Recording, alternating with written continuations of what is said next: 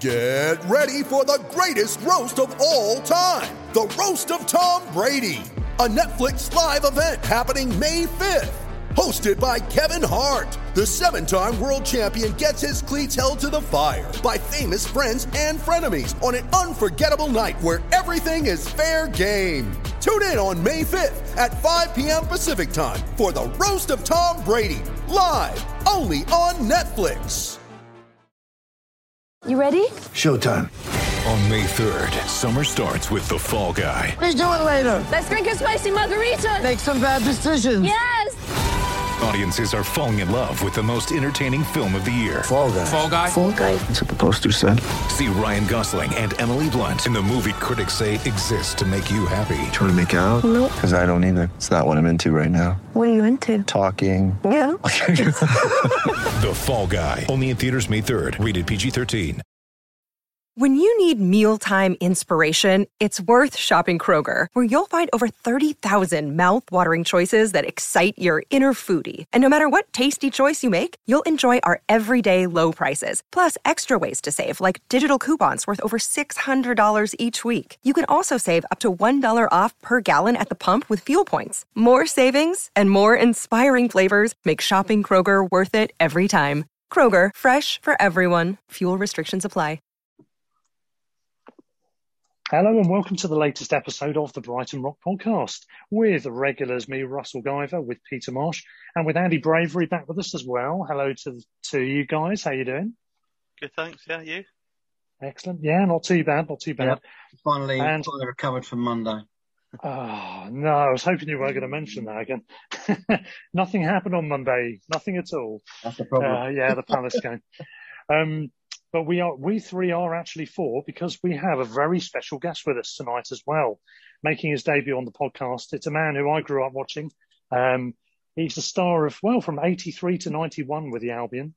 Um, he's a man many people will be familiar with. His name is Steve Penney. Hello, Steve. Welcome to the podcast. Hello, Russell. Hello, guys. Nice to meet you. oh yeah. Excellent. Oh yeah. It's an ab- absolute pleasure to have you on. Uh, you are, I know we're going to traipse out the old uh, overused cliche, but you really are a legend of the club, at least in my eyes. I think um, you, you just, uh, you were with us for a long time, number of games. I think you played something like about 140 games for us, didn't you? Popped in with a few goals as well. And, um, and an eight year stint, you know, that's, uh, that's no mean feat. So, um, it's, it's an absolute pleasure to have you with us. Um, wh- what we wanted to talk about really was, uh, was just through your, um, your career. Um, and maybe maybe some other questions besides will come in as well. But just to start off with, can you tell us where it all began? Because you, uh, from Northern Ireland, Ballymena, uh, I think you were born and brought up there, weren't you? And uh, and played for them as well, Ballymena United. Is that right? I did indeed, yeah. But my most of my soccer started off obviously primary school. Then I played a lot in the boys' brigade, which was very competitive. Um, I went to a grammar school, so that was mainly rugby. So for for a few years, I played rugby. Although, as I say, I still played the football with uh, uh, with the boys' brigade. So when I got to about 16, I had to make the decision between playing rugby and playing soccer. So I decided, I, I, I mean, I like both games, but I preferred the football. So I signed for Ballymena United, and uh, I suppose from about 16 on, I played for the reserves and then the first team up until I came over to Brighton. So I was glad. I mean, I did, I did like the rugby. All my friends played the rugby, but uh, I, I still preferred the soccer, to be honest. Yeah, and doing the research, I, I read up that you uh, you'd been in rugby as well. I, was, I, was, um, I didn't realise that. It's interesting. It's um, I was, a, I, was a, I was a small scrum half. I mean, I, I, had so, I, I, had so many injuries in football. God knows how many I would have had if I'd have played rugby. uh, Could have been off the scale, couldn't it? It would have been. Yes, it would have been. You were saying how many matches I played for Brighton, but if I'd have stayed fit, I probably would have played two or three times as many, which was a big disappointment for myself. But I mean, there's absolutely nothing you can do with injuries, and it, just one mm. was on top of the other. So, uh, I mean, I look back now and I wish I could have played another probably a couple of hundred games would have been would have been nice, but uh, just unfortunately, I tried everything, tried so many operations, and I just I couldn't I, I couldn't always get the, the you know the problem sorted out. To be honest. Yeah, Yeah, it's a great shame. Um, Andy, yeah, yeah. Yeah, Steve, I was, I, I was reading a little bit about that, and um, it, it sounded from um, from what I was reading that actually somewhere along the line, some of the medical advice or treatment that you got wasn't wasn't what you really needed. You talked about going to Harley Street earlier, and I just wondered, you know, yeah, I mean, yeah, what happened there? I mean, I don't want to mention any names, but uh, and I mean, I'm sure the gentleman's away. I mean, listen, I went to look, I went to local guys, and uh, I suppose that we persevered with them maybe for too long, and in the end, I went to Harley Street, and the problem was, of, it was a very small problem that was sorted out in the end. But I mean, I wasted 18 months to 20 months of my when I probably probably was at the peak of my career, and uh, but I mean, that, that's just the way the guy was trying to help me. There was nothing.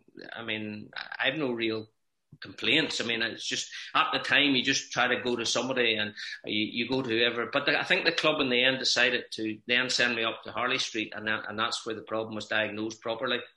Um, and I've never had a problem with that knee since to this day. I mean, I, I, I finished with a I finished uh, my career at Burnley with an Achilles tendon injury. That I mean, I still have that problem today. I couldn't go running around, which I would love to do.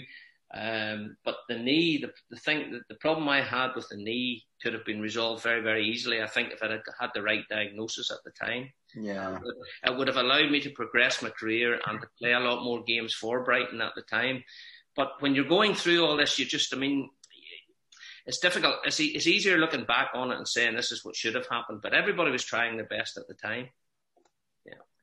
Yeah. yeah, it's it's just one of those things, isn't it? It's of that era. Unfortunately, a lot of advances exactly. have been made since. But yeah, nowadays, just, uh, it's nowadays you'd have been probably flown to the states, or you would have been going somewhere, and you're back playing in about four weeks. You know, that's that's just the difference.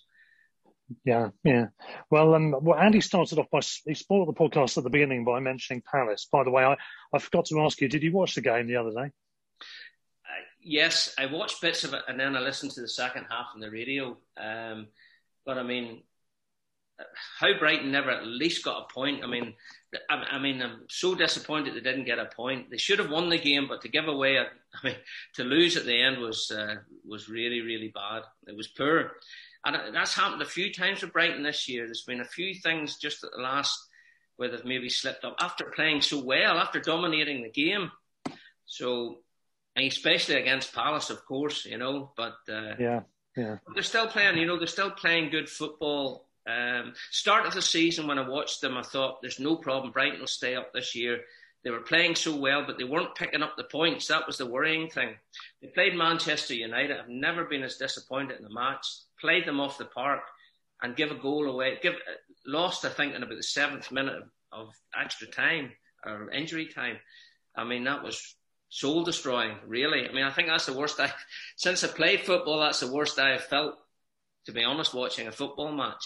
Um, and then, uh, and then there was a there was a few matches there recently where they weren't particularly playing well, and then recently they've picked up again. But that was a bad hmm. result because it stopped the um, it stopped the unbeaten run. They were going well there for four or five or six games, and it's just well, we'll see how they go against West Brom on Saturday. But um, professionally, it was bad to lose that game in the last kick of the ball.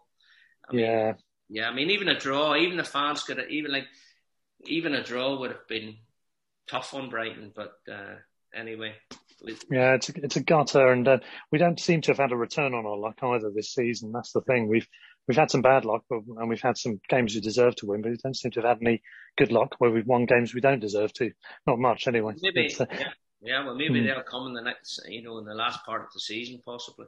Yeah, yeah, yeah. and we might uh, we might speak a bit more about that later on. But okay. just going back to your to your earlier days, then, yeah. Um, so, so Ballymena, what, what was it like growing up there? What kind of a place? Because I've, I've not been to Northern Ireland at all, actually, only to Dublin in, in the south. But uh, t- tell us about Ballymena, particularly that era. How was it? Ballymena, Ballymena was a is a lovely place to live. It's not really. I mean, I suppose in the eighties and that there, that was during the troubles, but we never saw too much of it in this area. So that was good growing up. Um, hmm. um, very, very competitive in sport. Very, a good area for football, for golf, for a number of different.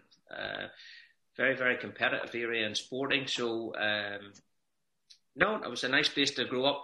And I, out of all the places I lived, I, I like Brighton. If I had to be anywhere else but Ballymena, I would love to be living in Brighton. I, I like Brighton, to be honest. Um, but it's nice home. I mean, Ballymena is home, so I always wanted to come back home. So I'm quite happy. Yeah. Yeah, and we're speaking to you from there um, tonight. Um, in fact, I say tonight, it's coming towards tonight because you've got the beautiful sunset we were talking about off air that's just gradually drifting out of view now. Uh, it's uh, you're going to be in the dark soon, I think. But uh, oh, yeah. well, I'll get the lights yeah. on shortly. Yeah, but it does look gorgeous, I have to say. And um, Andy, would you agree? I definitely would. but I've also got a question. Um, obviously when you, you, you came over, um, Steve, you were about 19 years old, coming from Northern Ireland with right. the, I mean, maybe not so much in Ballymena, but certainly in other parts of the, of the country, you know, a lot of difficulties at the time. Yes. And I, I, wonder what that was like and how you settled in and whether there was anybody at Brighton that helped you to, to settle in and uh, find your way in the country.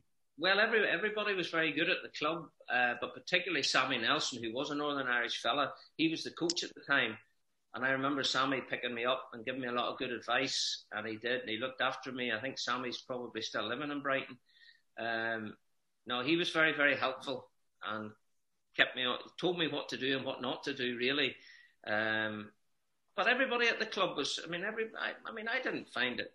I just wanted to get away to get a, an opportunity to play an English league football. I mean, it, it didn't. Uh, it was a great opportunity for me just because over here, I suppose it's not just as affluent areas in the southeast of England. So, the, uh, kind of, I suppose, jobs and uh, stuff like that there, uh, you're kind of limited over here. But um, um, as I say, everybody, I mean, even the man, obviously, Chris Cattlin, who was very, very good to me as well. And I remember Ron Greenwood having a chat with me. He was a director at the time. It was very, very nice of him everybody made me feel, and, and they put me into lovely digs in, uh, in Shoreham, um, who was the daughter of, uh, uh, oh, let me just get his name now.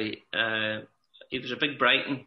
He played for Brighton for a lot of years. He died there recently. I just, the. Uh, um, not Michael Robinson, trying to think. No, no. This is going back. No, no, this is going back. Anyway, we'll come back to it. I'll think of the name in a minute. Uh, hmm. So I just mean I know him as well as uh, as anything. It's just uh, my mind's gone blank. But anyway, no, they they looked after me very well when I went over. So no, I had no problems moving. I really enjoyed it. Excellent. That's good. Was it John something, the guy? John Shepherd. Shepherd, John Shepherd. Shep. Yeah. I, I, know him as Shep. Yeah, and you always yeah. knew him Shep. Because he was um he was quite involved with the, the youth setup, wasn't he? Because I um. Shep. Yeah, that's right. He was, he for, was. For one for one reason or another, I actually played um a few games in the youth team in the 82-83 season at the end okay. of the season. So I knew John a little bit, and Mickey Fogden was the other one I knew a bit. But yeah, yeah John Shepherd had a long history with the club. Yeah, he was a lovely guy, and his daughter. Uh, uh, Julie, who um, who I stayed with, were fantastic, and her husband Chris at the time, yeah, yeah, really looked after, me, made me feel welcome, and and that's why I bet it in so early. I mean, because I kind of played in the team from the very first week to come over. Yeah. I wasn't, you know, that's happened so quickly, but uh, John was always a nice man, and I think he, he had a lot to do with Southwick as well. Um, yeah, that was that, so. That was my connection. I was playing for the under 16s at the time, oh. and um, they yeah. needed a couple of. They needed a couple of. I mean, it, it, sounds shocking now when you think about the way the academies are run, but they needed a couple of players that could come in and play every week, yes. who, who wouldn't let the side down, but clearly were not going to be professionals, uh, and that ah. was me basically. So uh, yeah, it was interesting. What uh, yeah. did you play, Andy? Sorry. Which position did you play? I was a right back. Right back. Yeah, so I was kind of like trying to mark you wingers out the game. Yeah, yeah. yeah you, you guys were kicking us. Yeah. if I could catch you, yeah, yeah. yeah. I was going to ask you about that when in the digs. I mean, it, these days, they, they, all the young lads, a lot of them seem to be put up in hotels. But to me, in some ways, what happened to you was probably more sensible because it gave you a little bit of a, a bit of security and a bit of guidance, and and just someone just to help you keep an eye on you while you know, in those early days while you're settling in. That was great. Yeah, I mean, I think if you, I mean, I'm like the game's different now. The guys are on lots and lots of money, and I mean, they can stay in hotels and fancy places. But I mean, I was just glad to have the company in the evening. I mean, I had my room in the digs, and I was able to come down and join in with the family. Um, and it was perfect for the first six or nine months uh, until I got a little flat. Um, yeah, that was perfect. It was a good start, and it, it, it made me focus. Just, I mean, it, it, made me focus on the football, which was the main thing. Yeah. Yeah. yeah. Well, um, one thing actually, I think I picked up as well when I was reading was um, just before you came to Brighton North. In fact, some time before, you'd had the chance to be an apprentice at Forest. I was reading. Is that right? But you t- turned it down wanted to carry on with uh, college first. Was that right? Yeah, that's right. I went. I used to go over every um, Christmas, Easter, uh, Halloween holidays. They would fly me over, myself and another yeah. and another young fella. Funny, I just I just checked on him there recently to see what he was doing. He he actually signed for them, and after about three months or something, he got an awful injury, and that just ruined his whole career. He played some football back in Ireland, but I always remember my father saying, "Look, there's lots of apprentices, like maybe only one or two of them will turn professional.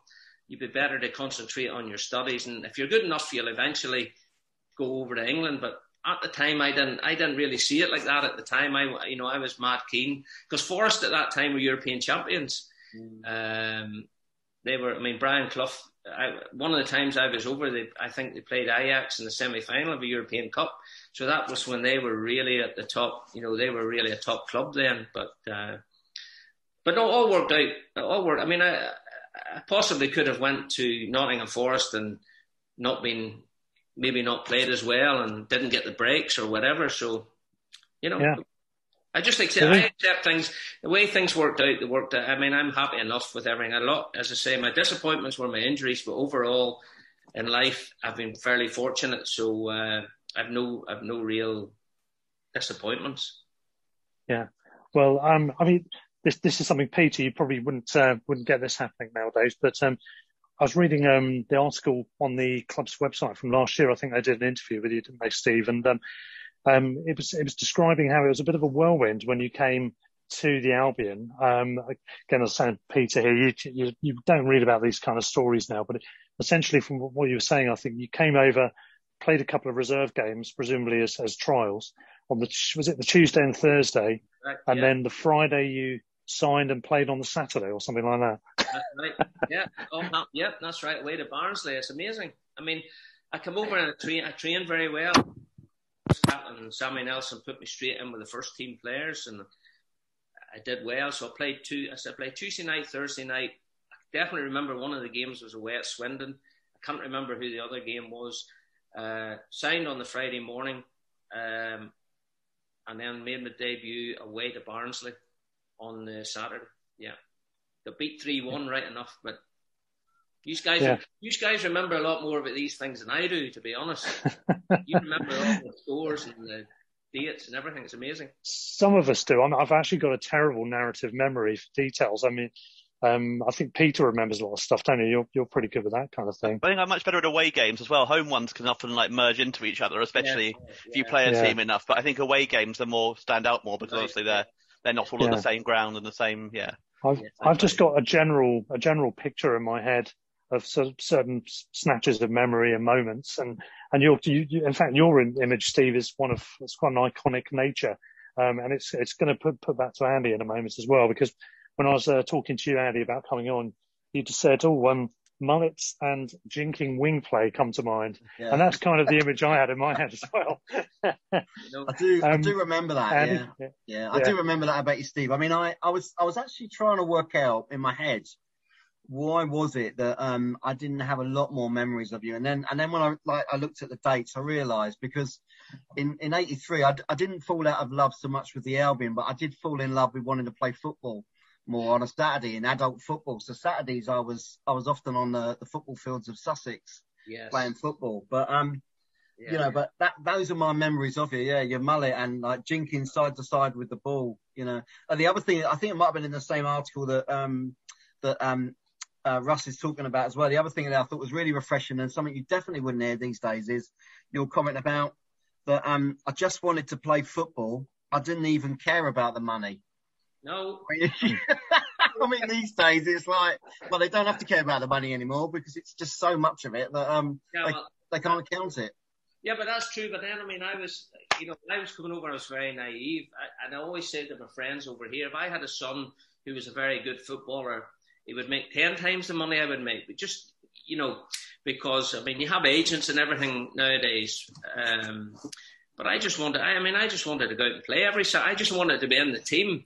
Um, and it was it was only coming near the end of the career when I started getting the injuries. Then you start to think, well, yeah, money's kind of important, you know, if you have to to give up. But as I say, from that point, even from money point of view, the best thing that ever happened to me was giving up because I have a good business. My wife's about to sell the business, so financially, I've actually done a lot better than if I'd played a lot more football. But it still doesn't take away from the years and and uh, the possibilities I could have had with the football. But mm. uh, as I say, I don't have any regrets. But um, I mean, some guys, I, I played with an awful lot of good footballers who, you know, some of them are struggling really, really badly financially now. So I don't have any, as I say, I, I have no regrets. No. Who would you say is the, the, best player you ever played with and kind of, um, and against as well, maybe? Yeah, the best player I ever played with. Um, hmm.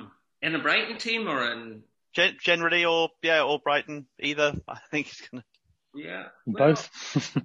I mean, I used to love playing with Frank Worthington, but when I played with Frank Worthington, he didn't have a lot of pace, but you could see, I appreciated his touch and ability. Now he didn't play long. He didn't play a long time for Brighton, but he, he was kind of a hero of mine growing up. Some of the things he done, and, and I could still see some of the fantastic touches, and he had a fantastic left foot. Um, but I think he maybe only played for Brighton for about a year and a half or so. Um, I mean, there's a lot of good midfield. I played with a lot of good midfield players. I played with Jimmy Case, Alan Curbishley, Danny Wilson. I mean, they were all great passers of the ball, which I wanted. I, when I stood in the wing, all I wanted was those guys to pass the ball out, and they were all very, very good. They were all very good passers. Uh, get the ball out to you quick and get it out early. Um, give you a bit of time then to kind of, you know, try some of your my tricks and my skills, as you were saying earlier. But um, I suppose maybe in an international, I suppose I played with Pat Jennings, who was a great goalkeeper. I'm trying to think of some in the international team, probably. Um, probably Sammy McIlroy was a good footballer. Um, yep, yeah, I would say offhand, it's very hard to remember, but uh, those guys would mainly be the main guys. Yeah, some pretty big names there. Anyway, that was a, a... yeah. I have to say that that that um the Chris Cattlin team. I mean, he was he wasn't around that long, but that's one of my favourite Brighton sides. Whenever yeah. I got to see that side, I mean, I was a particular fan of of Danny Wilson and the way that he used to really control that yeah the midfield. I mean, he was probably I've put him yeah I, I'd probably put him up in almost the same as Brian Horton in terms of the way that he sort of like, you know, he kind of managed the team on the pitch. Yeah, but I believe Brian Horton was a good player, and I've seen little clips yeah. of. But I mean, I didn't play with him or against him. But no, Danny was a good. Uh, and actually, as I say, I spoke to. Um, uh, he actually played for Northern Ireland, and the reason yeah. he did because Billy Bingham asked me one day, how you know, was Danny Wilson as good as the reports he was hearing? I said, "Yep, Danny's a great player if you can get him." So I, I think I'm responsible for him getting about 25 caps, but he's never given me any money for that there, right enough. But, uh, no, but um, I remember Billy Bingham pulling me in and saying, like, this guy, Danny Wilson, I think he, he was able to play because of his mother or his grandmother or something. Um, and uh, I said, yep, if you can get him, he's, he's a good player. And he did. He played, he played a lot of games for Northern Ireland as well. Yeah. I mean, on the on the Northern Ireland front, one of the other things I was struck about was what you talked about, bearing in mind those times that we all lived through, um, was how the, the you know the Northern Ireland team was was made of players from from you know both both sides of the divide, so to speak. But mm. as a team or as a squad, you seem to get on really well. Yep, as I said, well, I was in the squad probably for about three or four or five years altogether. Um, and as I say, half the guys came from East Belfast, which would be kind of Protestant UVF, and half the guys came from West Belfast, which would be Republican uh, IRA area. And there was never ever anything I ever came across in uh, in the squads, and all the guys got on really, really well. But then they'd all gone. They'd they'd all had the opportunity to get out of Northern Ireland, get out of the city, and be and get involved with guys in England. And I think I think probably if everybody had been had that opportunity, we wouldn't have had the problems we had. To be honest. I think it's it's good that everybody did get on. And I think that's the way it should be, isn't it? Really, with football, you put any any problems or issues you leave on the doorstep, stepping into the. I mean, uh, yeah, I mean, I'm not just saying that. I mean, I never ever did I come across anything. I mean, uh, it was. Uh, yeah. Yeah. I mean, I can't. And I think that's probably why Northern Ireland did so well because they were a very tight knit. Hmm. I was going to say, I mean, you made was it two World Cups, 82, 70, 82 and 80, yeah. When I joined, I, I kind of, 83 when I joined Brighton, that was the squad. I went into the 82, the guys that had been to 82 and done really well in Spain. Then those were the same guys I played with that got to 86. So I was playing with all those guys and they were a, all great, great bunch of guys. And we still, every now and again, there's the odd dinner over here we go to and it's nice to see them all. But, um, yeah.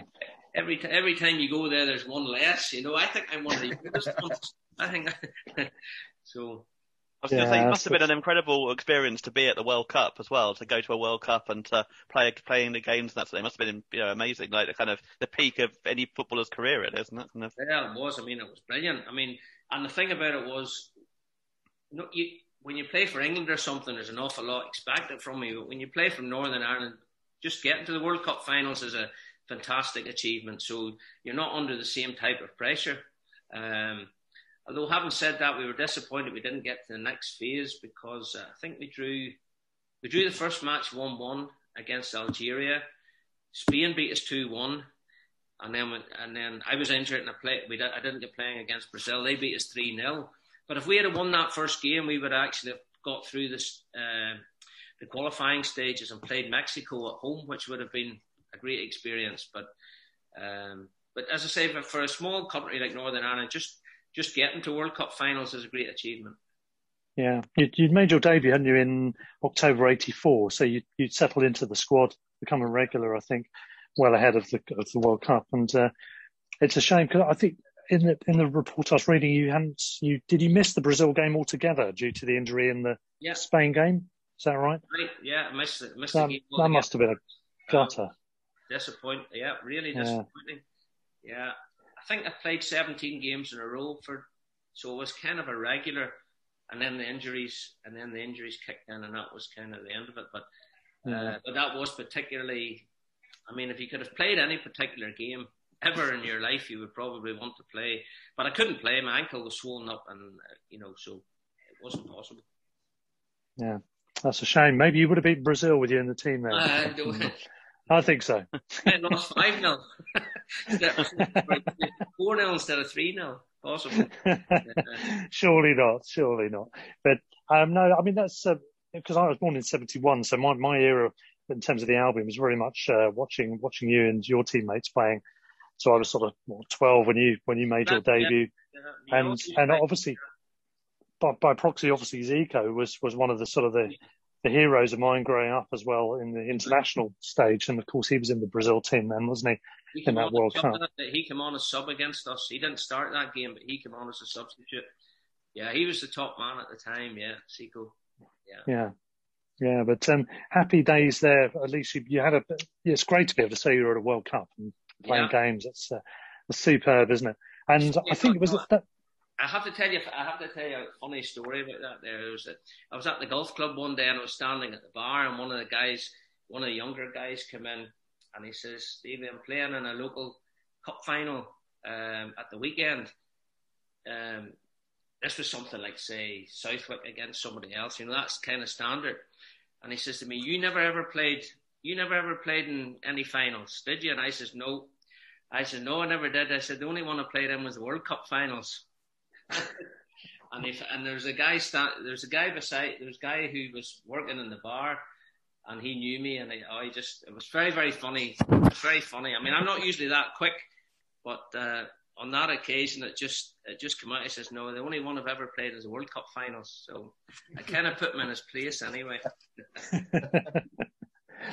We, we mentioned Chris Cattlin earlier and obviously he was, he was your first manager wasn't he? Um, was, yes. and um, so how how was he? Because I mean, again, this was my era. I loved I loved Cattlin. I was gutted and angry when he was sacked. I thought he should have uh, had a longer run with us. Um, but that team, as Andy said earlier, was it was a great team to watch. I really enjoyed it. Um, how, how, was he as a manager though? And what was what was it like with, with that team? What, what were they like a, as a group? I mean, I, I, I mean, I didn't see Chris playing, but apparently he was a left back and he was a hundred. I mean, he would have kicked you into the middle of next week.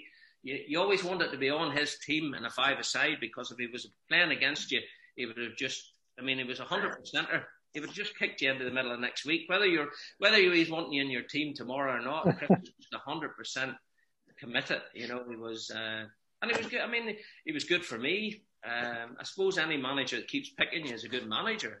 But uh, hmm. I mean, at the end of the day, that's all you want. But uh, I mean, he, and he, yeah, sorry.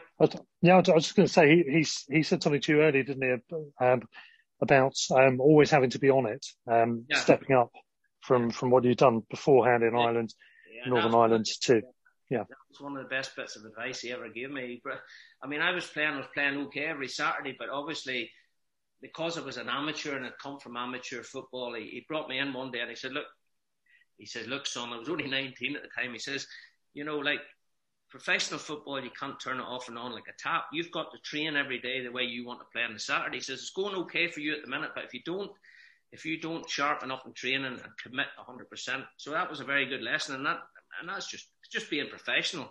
And you very quickly learn that there because I mean, some of some of the hardest sessions, and uh, I mean, I'm sure some of the other guys will tell you, some of the hardest sessions are actually training sessions during the week. All the guys are very committed, and they're all trying to impress the manager. And uh, some of those are more, they're, they're, they're actually more brutal and more physical than than a lot of the matches are, to be honest. So I mean, that's what he was more or less saying. Look, you have to go out every single day, be professional, give it hundred percent, and then it's easy. But every Saturday that comes around, you're more likely to be in that kind of phase, in that zone. So, yeah. And on the pitch, I mean, we've, we've just mentioned the whole thing of the mullets and jinking wing play. Um, that's definitely my image, and obviously it's Andy's because that's what he said. Um, but how did you see yourself as a player? How would you describe your style? Obviously, you're a winger, um, but would, how would you describe yourself in detail? Is there a way you would word well, it? Well, I mean, I thought my well, my main, I suppose, attributes were I could control a ball. It didn't matter. I always felt that no matter how a ball was hit to me, I could control it instantly, yeah. which gave me, I mean, over 60, 70 yards, I wasn't quick. Over 10, 20 yards, I was very quick.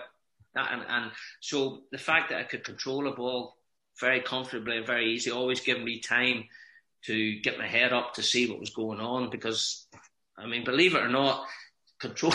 I mean, not everybody can control it, but I even seen guys playing nowadays for big teams can't control the ball really, really well. But anyway, um, but I mean, I, I, played with a lot of players who were a lot quicker than me, over 50, 60, 70 yards if you were having a sprint.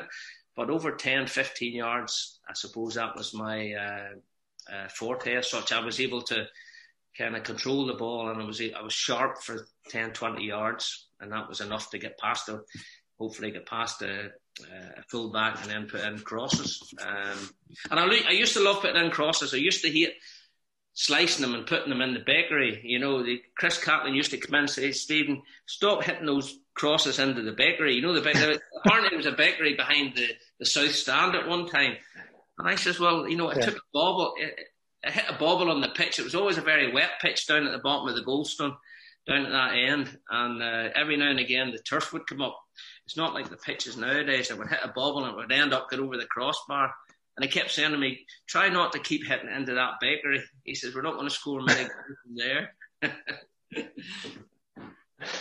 oh, brilliant. Yeah, it was, it's um, an interesting time. Um, the Goldstone, I mean, what, what did you make of it? What was it like? Because I've, I've never been inside the, oh, stands you know, in terms of the, um, you know, behind the scenes. I'm, I'm trying to picture what it was like. It was very. Can you well, tell us about it? Yeah, very old fashioned. Like it was an old ground, and it used to slope. The, the, the pitch itself used to slope quite a bit from the north stand down to the down to the, the south stand. Um, hmm. And I mean, I, I, see the pitches nowadays, and they look fantastic. But in those days, some of the pitches were very, very, they're very heavy, and it was quite, you know, it was uh, quite tiring. You know, when when the pitches got wet you know. So, but yeah. it, it was good atmosphere. It was always a good atmosphere. It was nice playing there. But I mean, I've been over to the Amex a couple of times, and I must say, I think I would rather be playing at the Amex every week on that pitch. But uh, I know that I know a lot of the Brighton fans have a soft spot for the Goldstone, but I mean the the facilities are far superior now, obviously, in the in the Amex. Yeah, yeah, and uh, yeah, I mean, in, in, terms of the dressing rooms, I'm imagining them nothing like the Amex. Something a lot. Is it was it quite small, claustrophobic spaces, or was there actually quite a bit of room behind there? It was. Uh, the uh, the home changing room slightly bigger than the away one, and then you had a little area where we used to play a little kind of game before we went out of uh, head tennis and that, you know, like getting your touch and everything. There was a little, and then there was the physio room where I spent a lot of my time. So that's vaguely what I can remember along the playing area. And then there was little players uh, players bar at the bottom end, and then the offices up at the top end. So it wasn't, you know, it wasn't a very very big uh, uh, big complex at all compared to, as I say, the Amex looks phenomenal. I mean, uh, it's a, it's, I mean, the, the time I come over, the pitch just looked like a like, like, a snooker table, and it was the first time I wanted. It's the first time I really thought I'd like to be playing football again after because I had so many injuries. I was just glad to pack it in, get rid of it, forget about it. I, I play my golf, enjoy my golf, and I never I never looked back until the day I went back to the Amex. I think Brighton were playing Watford in the final game of the season. Uh, Watford won and got promoted. Um, Brighton just stayed up. That was in the that was in the championship.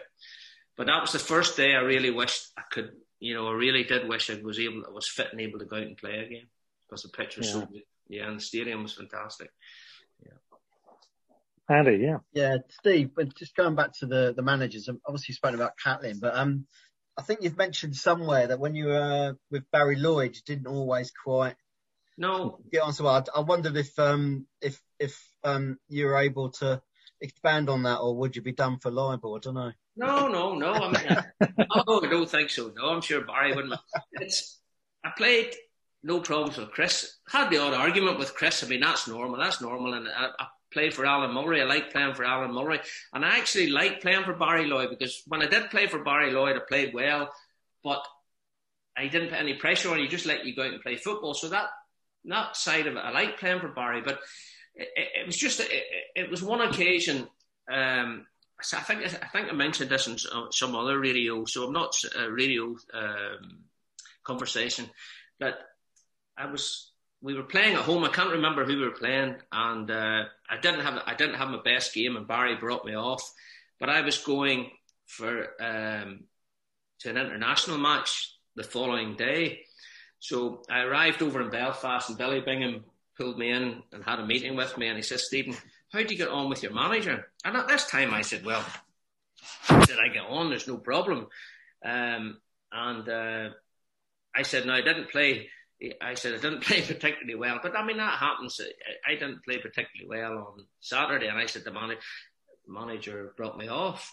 Well, he said, and his exact words were to me, and I had a lot of respect for Billy Bingham because I mean uh, he was a good manager, and he said to me, if I was you, I would think about leaving you know, I would think I, he hasn't got your best interest at heart. And I said, well, why is that there? And he said, well, he rang me up on Saturday night and he said I didn't, that I hadn't tried an inch basically, and that he wouldn't play me if it was up, if it was him, he wouldn't play me in the international match. So I, I found that surprising because I, I realised I didn't play well, but I mean, everybody at times doesn't play well, but it wasn't because of lack of effort. Um, and uh, so apparently Billy Bingham just said, "Look, I'd be playing Stephen. I'd be playing Stephen, no matter what you say to me." So that that's what turned the whole thing sour. So I was going back to the club, and in those days, I, I mean, I probably should have went in and just sorted it out with them, but uh, but so that's that that was where that was where I kind of found it hard then with Barry. But I mean, I, I liked him as a person. It's not a problem. I didn't have any grudges. And when I played, I came back um, I got back from injury and I think I played the last 11 or 12 games of the promotion season, scored three or four goals and, and helped them. Um, so um, it was just that it was just that situation, and uh, that's quite a quite a strange thing to do, really, because it's like it's not as if he's phoning up the Northern Ireland manager.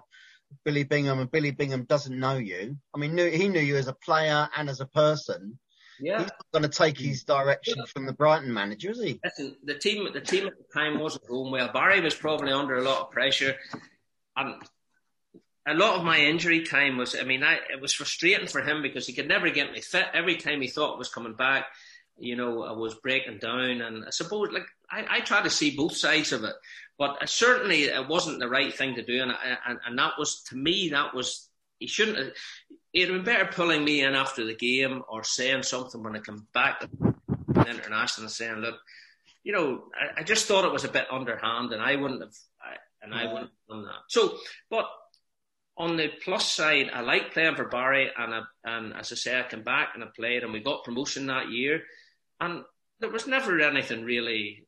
You know, there was no nastiness or anything between us. It was just something I th- thought that didn't need to be done, and uh, obviously Billy Bingham was looking out for my best interests. I didn't want to leave Brighton, but the next thing is it's in your mind. That's when I started. You know, there was possibility to go to Palace and uh, and uh, different things was happening. But that was the time I was injured. So you know, like I had no real notion of leaving Brighton. It was only when you know you think the manager is ringing up the international managers. If it if it rang the man if it rang the international manager up and said, "Look, Stephen had a stinker," I would have I would have said to Billy, "Absolutely, it wasn't my best game." But to ring up and say you didn't try an inch, you know, like I just didn't think that was hmm. right. Yeah. No, yeah, some, people, some, some some people, you know, like I wasn't one of those guys that ran about and, and kicked people.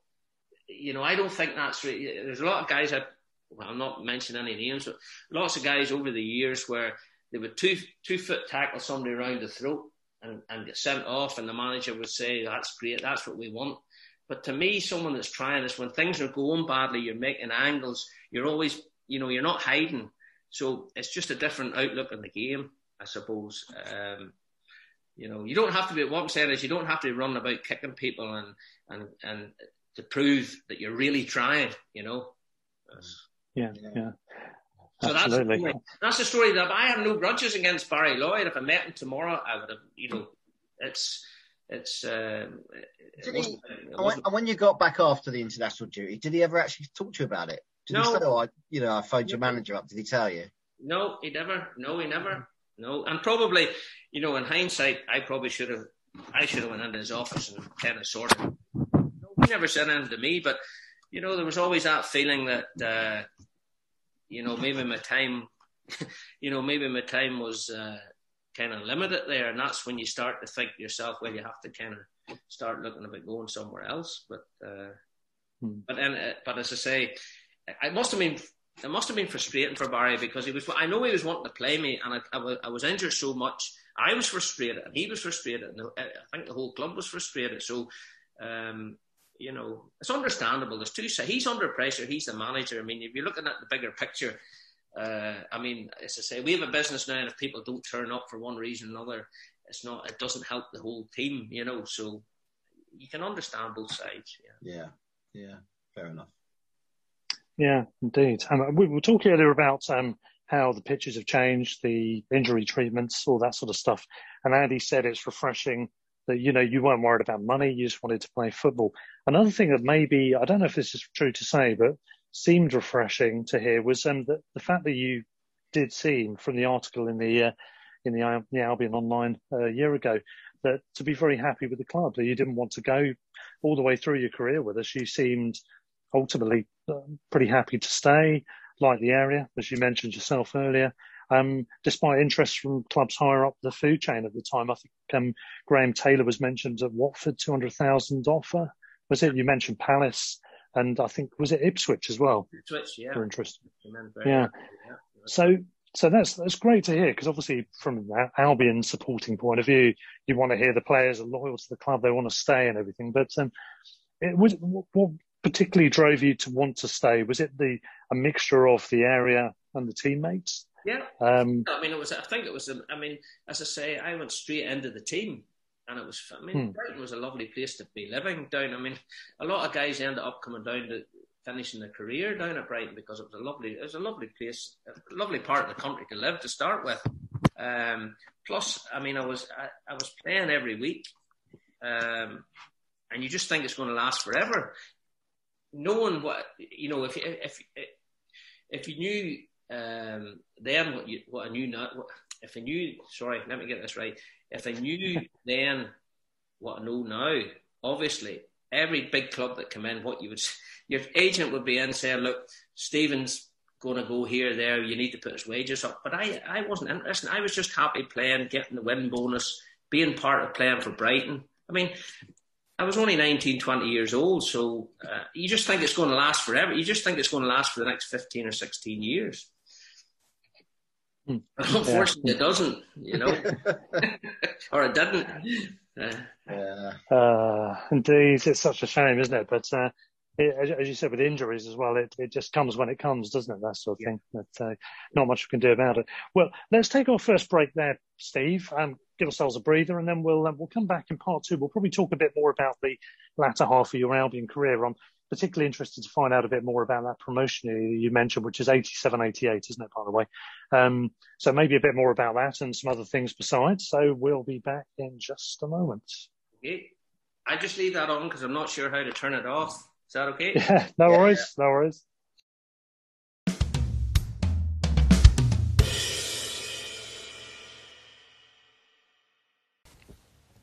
This podcast is now part of the Sports Social Podcast Network. It's the UK's first dedicated sport network of its type. Find the next show you'll love or join the team at www.sport-social.co.uk. So we're back, part two with Peter, Andy, me, Russell, and with Steve Penney. It's an absolute pleasure to have you with us, Steve. We're really enjoying it. And um, in the first part, we were talking about the early part of your life, your career, and signing for Brighton, and um, and your international um, career as well. Um, just taking the Brighton career aspect a bit further through, then um, you were talking a little bit about the 87 88 season, which was, of course, our promotion season back from the third tier to the second tier. Can't even remember what it was called back then. Probably Division Two, wasn't it? I think. Uh, I've lost track. um, but the second tier, anyway, back to the second tier. A really good team. I think we had the likes of Curbishley in the side at the time, Danny Wilson, I think. Um, and what, what, what did you make of that season? Um, for me, I obviously loved it. Uh, we got promoted. I think I went to a lot of my first away games then as a 17 year old with mates. And um, I remember we had uh, the likes of Brentford away and some great away trips in and around that time. Um, what were your best memories of the season? Are there any particular moments that stood out for you? Well, I mean, obviously it was very frustrating being injured for most of the year, but as I said, I managed mm. to get the knee sorted out, got back, and I think I played the last, uh, I think it was maybe 10, 11 games. Um, yeah. I played away at Brentford. We drew one each away. I think I scored in that one. If you check up, I can't. Re- I, I, think definitely we drew one one away to Brentford. Um, yeah, the league game. Yeah. How was that one? Right. I mean, Nelson and Kevin Bremner were uh, um, two really good players in that team that I can remember. Um, uh, and I just remember, yeah. to say, I think I think we won did we win eight of the last nine and draw one or something like that there? So it was just it was good. We came we came quite a late run, um, but as I say with all as I say with all the ups and downs with Barry Lloyd, I still felt I came back and made the difference. You know, with the team because the team really really took off at that point, and we and we did go on that good run. Now obviously I helped a bit, but it wasn't solely because of me. But I, you know, I, I felt that um, even through all the frustration and everything that went on, I, was still capable of coming back and adding something to the team, which helped the promotion. I think we ended up we beat Bristol Rovers. I think it was two one on the final day, wasn't it? I think it was two one two. Yes, that's right. Yeah, yeah. yeah just to For the Goldstone. Yeah. yeah, to get up in second place. Yeah. So, I mean, that was great. It was a great feeling. It was a great night. Uh, and I think we went a nice wee trip away to Mallorca or something shortly after. Because uh, I remember having to leave that trip early to come back to play an international match. So um, no, that was good times. Yeah, it wasn't always bad times. You know, that was that was one of the really good, the good, the good uh, times that I can remember. Yeah. Yeah. What were the celebrations like in in the changing rooms and oh, that night? Yeah, great. And then uh, and then we had, a, I think. Did we go to? I can't remember where we went that evening. We had lovely food, and it was a great evening. And uh, quite a bit of drink. I didn't drink that much, but we had a few drinks. Uh, and as I say, then everybody away. I think it was uh, Menorca or Mallorca for a week, as I say. But uh, I had to come home halfway through to go to play. I think it was Malta. We had to play a World Cup match. Um, so um, yeah, that was that was good. Uh, and then I think more or less, I think the next season. Uh, all the seasons run into one. I can't, I can't, I, I don't know if that was the time I left Brighton or not. After that, there, I think I went. Then I went up to Hearts. Um, yeah, it was about ninety one, wasn't it? I think. Yeah, yeah, yeah, that's right. Went up to Hearts and uh, hmm.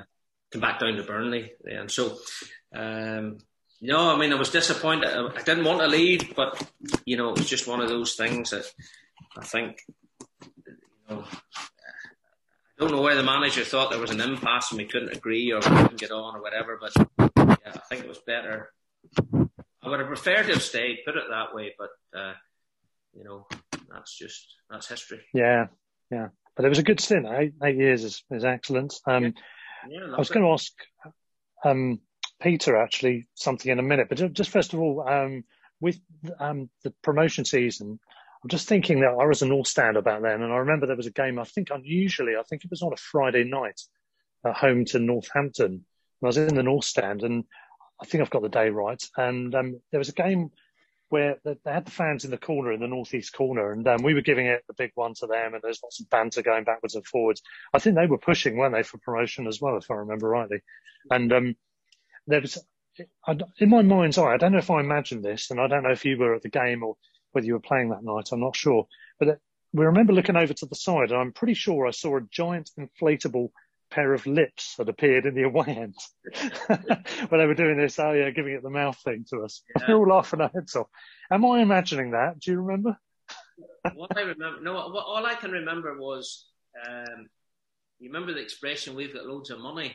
Because all the Brighton, Brighton obviously came, oh, yeah. obviously all the fans came from an affluent area, and every every time we went up north to play at Hull or Grimsby or some of these places, the fans used to give it, "Oh, we've got loads of money," and I thought that was quite it was quite witty. But uh, no, I can't remember that. To be to be honest, I never went to a football match when I was injured. I just couldn't.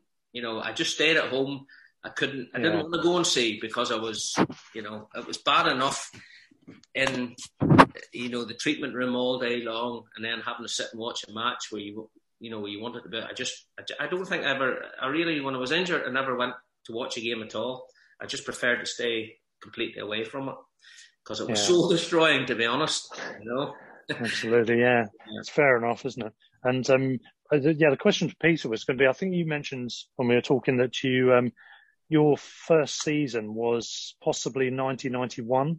So Steve's yeah. last season with the yeah. club. So do you remember? Did, did do you remember any of the games that Steve played that year? Uh, not. I know you would have been young. A, well. To be honest, the main ones I remember like that year are the playoffs, obviously, and the Liverpool away game, which was amazing when we drew two all at Liverpool, having been two down in the hmm. cup. Um, I don't. The league games are a bit of a. Other than the fact we won one at Watford the first game, I don't remember much about it. Yeah. It was kind of like obviously I was quite young then. You're too young to remember. yeah, I remember, I remember going to Anfield and us drawing two all and being very yeah. Liverpool was still obviously a very good team then. They weren't quite the dominant force they were in in the 80s, but they were still a pretty good team. And we yeah went there and drew two all from two down, um, the, which was a pretty amazing day. That was the birth of um, Johnny Crumplin, the football genius. Yeah, yeah, he marked yeah. out the game, didn't he? Pretty much, he kind of. Uh, yeah, I mean, I mean that's that's the kind of that's the big season that I completely um, missed, apart from coming back in January because I've been travelling all year. All right. So all I was getting was um like well, you didn't have email back then, so every now and then I'd pick up a letter at a poste restante, and and someone I was um who knew me quite well was sending me out the um the the football reports of the games in the newspaper cuttings. So yeah. I sit there on the steps reading those. That's that's how I followed that season. Oh yeah, it was different. It's a lot easier now with the oh, technology. Yeah. It's yeah, amazing to think back, even like when I, when I was watching the 90s, like the, the um, having to look at teletext and like scores coming through on teletext, and you have to wait for the next screen to load to get the latest score. oh, I remember that. Yeah, that's right. Yeah. yeah. But that promotion season, I think we got in the playoffs with a minus goal difference, didn't we? We did, yeah, we were, we were, we, pretty yeah, we got stuffed a few times. And, uh, yeah. Yeah, I think I said on on the show before. My first game was at Watford and we won one 0 and I genuinely thought Brighton were going to win every game I went to, and then we lost the next game three 0 at Oxford, and I was like, oh, that's uh, come come back down to reality quite quickly. You guys had to, you guys had to suffer through all the years where Brighton were nearly out of the, the league. I mean, it was horrendous. I mean, mm. I'm looking at it from afar. I mean, when they moved down to the Wembley Stadium and they were playing down there, and there was didn't seem to be any future, and nobody seemed to know what was going on. It was to be in the position they're in now is absolutely fantastic. Really. Mm. Yeah, it's, absolutely brilliant, isn't it? And um, long may it continue. And we'll probably ask you in the final part with, um, a little bit about um, the current team and um, what you think about uh, football in general. But um, I've got a few questions actually from David Townsend, who's a friend of the show, friend of ours in general. Um, and um, he's been on the show, in fact, before in the past. But he's he's asked you three questions, Steve. First of all, do you still own the opticians in Northern Ireland? I'm presuming that's the business you yes. said you were uh, on the verge of selling, is it? Yes. Uh, well, it's my wife is the main director. She's the optician. She's uh, we've we've had it now for 25 years, Specsavers franchise, and she'll hopefully, all being well, selling up in the next three to six months. So. Um, she's looking forward to retirement. I'm not sure if I'm looking forward to it because it might curtail my golf a bit. But um, it's, been, it's been very fortunate. We've been a, it's been a very good business and very successful, and I think she's done she's done enough now. And I think hopefully this COVID has kind of slowed the, the sale of it down a little bit. But I would say in the next three to six months, yeah, uh, hmm. she'll sell that. Yeah. Yeah, yeah, excellent. Um, his second question is, um, what do you remember about that? We've touched on this off air, didn't we, just before? What do you remember about this glorious 2 0 cup victory against the all conquering Liverpool side in 1984? And a man of the match performance, as I recall, he says. Yeah, yeah, that was a, yeah one of the best days. I was only over about two months, and it was, it was a, one of the few live television, um, you know, live TV games on at the time. And I remember Graham Souness been, I think he had to go off injured after about 30 minutes. And I thought, that's give us a chance because he was a fantastic player. And uh, we scored two quick goals. Gerry Ryan and Terry Connor scored within about a few minutes of each other. And well, it was a great, fantastic performance, great evening. Afterwards, the Liverpool players at the time, they were European champions, they all went out with us. Um, and uh, you know, they were really classy afterwards. They all went out to a club in Brighton. In those days, it's, it's a lot more professional now, obviously, but um, they were very, you know, e- even though they were European champions and, you know, they'd just been beaten, there was no problem. They went out and had a good night with us. It was great. Great experience for a young lad. I mean, I was only, as I say, I had only joined and, and, and now I'm mixing with guys like, like Graham Souness and, and uh, oh, Alan Hansen and all the rest of them. It was fantastic. Yeah, it was great. As you said, it was on ITV, wasn't it? And uh, actually, BT Sport, as, as I was mentioning off air, ran it the other day. So I was watching you just the other day in that game, and uh, it was it was a great match, two 0 win, of course. Um, and um, yeah, I mean, it was the year after the uh, after the cup final run as well. So we just had a little purple patch, which was unusual for us in the cup. We haven't got a great record all, all things considered in the competition. But that, that was a golden era as far as it goes. And, and the last time we beat Liverpool until recently as well, wasn't it? But wasn't that the one they kept quoting? It was like 37 years ago until we uh, obviously did it this month, this month, earlier this month.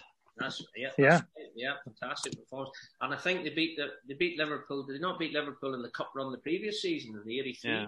They beat them. Yeah, that's right. Anfield, two one yeah. at Anfield, fifth round. Yeah, yeah, yeah. yeah. which is uh, even more amazing result probably at the time, I would think, given the fact it was away from home. But uh, yeah, fantastic times. Um, David's third and final question is, where in Brighton did he get his mullet styled? He asks. your your mullet is taking over this podcast. You don't have it now, do you? By the way, just no, to clarify. I, no, I still, have, I still have plenty of hair. I have plenty of hair, but I don't have the mullet.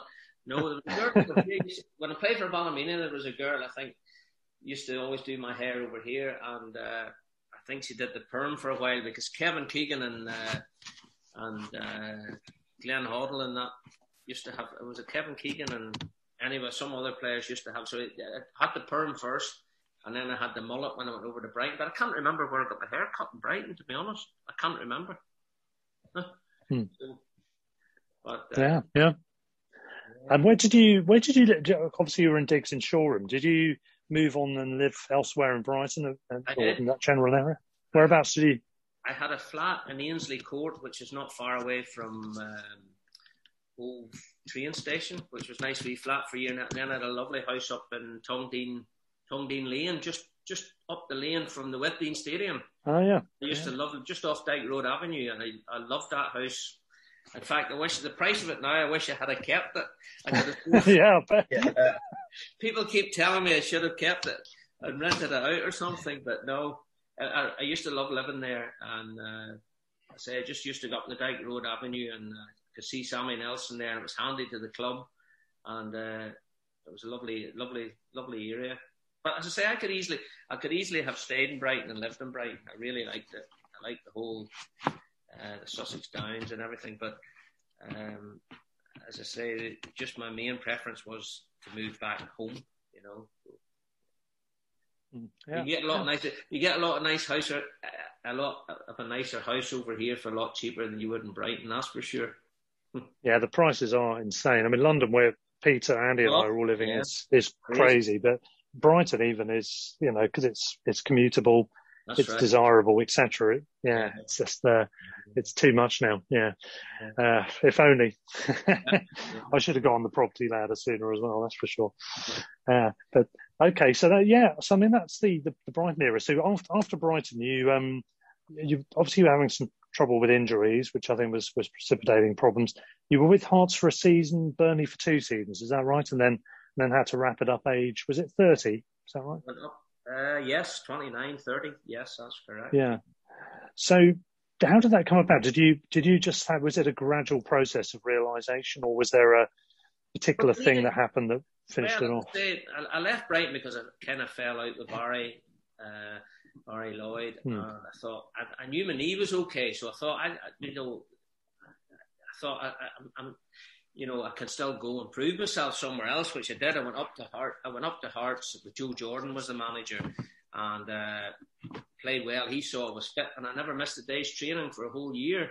But uh, I mean, Scottish football is just crazy. Scottish football, to be honest, in those days was just kick and rush compared to the kind of cultured football that you played uh, in England. You know, it was just it was just like crazy. So I moved back down to Burnley. Uh, scored in my debut with Burnley. We beat Swansea 1 0 at home. I scored the winner. Uh, scored another few goals, was going well. Everything was good. The knee was fine. And Achilles went.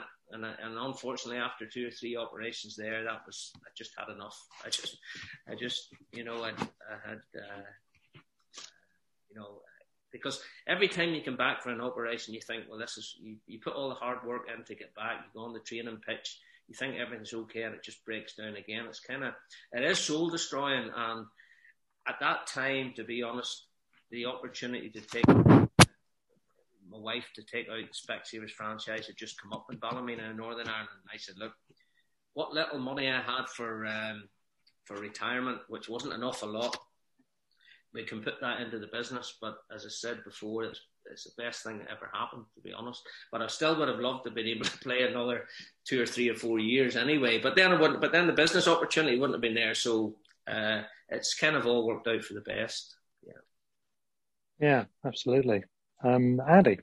I was just going to say, going back to the injury, Steve, for a second. It's I think that I think fans can kind of um, appreciate the kind of the physical side of it, and that maybe you have to adjust your game, or there's that kind of tentative bit about will you be good enough or not again. Yeah. But I think probably they don't really fully understand the psychological side of it. Yeah. You know, and how that hard that must be. And, and, you know, when you've had a bad injury and then you come back and then you get another bad injury, yeah. you know, it, it must really take its toll on you mentally. And, and I guess there comes a point where you just think, I don't, I don't actually know if I can go back and do all the work in the gym to get me back again, you know? That's exactly, yep. And every time it gets harder and harder. And mentally, you're lying at night thinking, is this really, is this really happening to me after playing every game for about three or four years and everything's going so good, playing international football, and then all of a sudden, you know, you're waking up in the middle of the night saying, is this a bad dream or is this, you know, and you just can't get, you just can't get the, the problem sorted out. It's just, nowadays it would have probably been, been fixed a lot easier. Uh, it probably would have been a couple of months out of my career and I could have continued. But uh, the Achilles problem really was uh, there was a, Mark Leather who was actually a physio for Brighton um, for two or three years when I was there. He was actually the physio when I went up to Burnley. He had moved up to Burnley and uh, he worked with me and I'd had two operations, one on each ankle, and one was successful and one wasn't, and they wanted me to try to to have a second go at one of the Achilles. And to this, I said no. I'd had enough. I was giving up. And to this day, I still couldn't run. I could run for half an hour, and then the next day I would really struggle to walk. So, uh, whereas the mm. one of the Achilles that was repaired perfectly, it's never given me trouble. The knee has never given me any trouble, but I've still a weakness in that other Achilles, which was the one that I had to give up with at Burnley. I mean, and that and that's the other side to it, isn't it? I think sometimes, obviously, when we're younger, we have these injuries and we we just want to get back and play. Mm-hmm. You know, we just want to play, don't we? But um, actually, sometimes you you you know, and I, I don't know if this back then would have happened enough, but no one seems to have the conversations about well thinking about where you are in your 50s and you're going to end up in a wheelchair or with a walking stick you know because no. all players are a long time retired and you know you, you see read stories about some of them in their in their 50s and you know they, they've got no they've hardly got any mobility at all and and in these days you know the stuff coming through now about dementia and heading a football you know yeah i was just going to mention that yeah i was just going to say but i mean I don't know a kid nowadays, if you said you can earn 20, 30, 50, 100 grand a week and be a professional football, and then somewhere in the future you might have a problem with your head, I, I just can't. You know, to me, that wouldn't stop a football guy signing a contract with playing football. No. no. I, you know, I really wouldn't. I mean, it's no. different. I mean, the money's completely different now. I mean, you know, you should be able to set yourself up comfortably without having to do anything else now with the money that's about And, in the days when I played, even the very, very top players still had to probably go on and do something else, you know, with the money they'd made. Um, but uh, yeah, I mean, I guess I guess in your day, like you're setting up your business, that was a necessity, and I mean, it was quite influenced, wasn't it? Loads of yeah. footballers would go and get themselves a pub, and I think Gerry Ryan was one of them. Gerry was, yes, lovely guy, Gerry, one of the top guys. Yeah, I've been at his pub a couple of times. Yeah, yeah. But now you kind of now you kind of think that you know players when they retire now they they're, they're involved in football because it's a hobby really they, they don't need the money It's because no, they just right. love it. Yeah, yeah. Well, I mean, the only consolation I had was in those nights where I was lying and I was wondering was it a nightmare or not. My wife Valerie was an, was a, an optician who was had a professional. Uh, you know, had a profession behind her. So I always thought, well, the family's going to be okay. Like we're going to be okay financially. Now, that, that I was just fortunate I was in that position. But uh, a lot of footballers in those days just weren't in that position, and a lot of guys who played a lot more games and did a lot more in the game, you know, really, really didn't make very much out of the game. And they do, like you say, they do have injuries, they do have mobility problems, um, and once you're out of the game, you know, nobody else is going to really pay money. No one else is going to give you a living, you know, really. Yeah, and then you've got others, haven't you? That when they when they finish the game, they kind of like they've lost the buzz, and so they're kind of making up for it through things that they've become addicted to, you know, yeah. like gambling and alcohol. Yes, well, I mean, you know?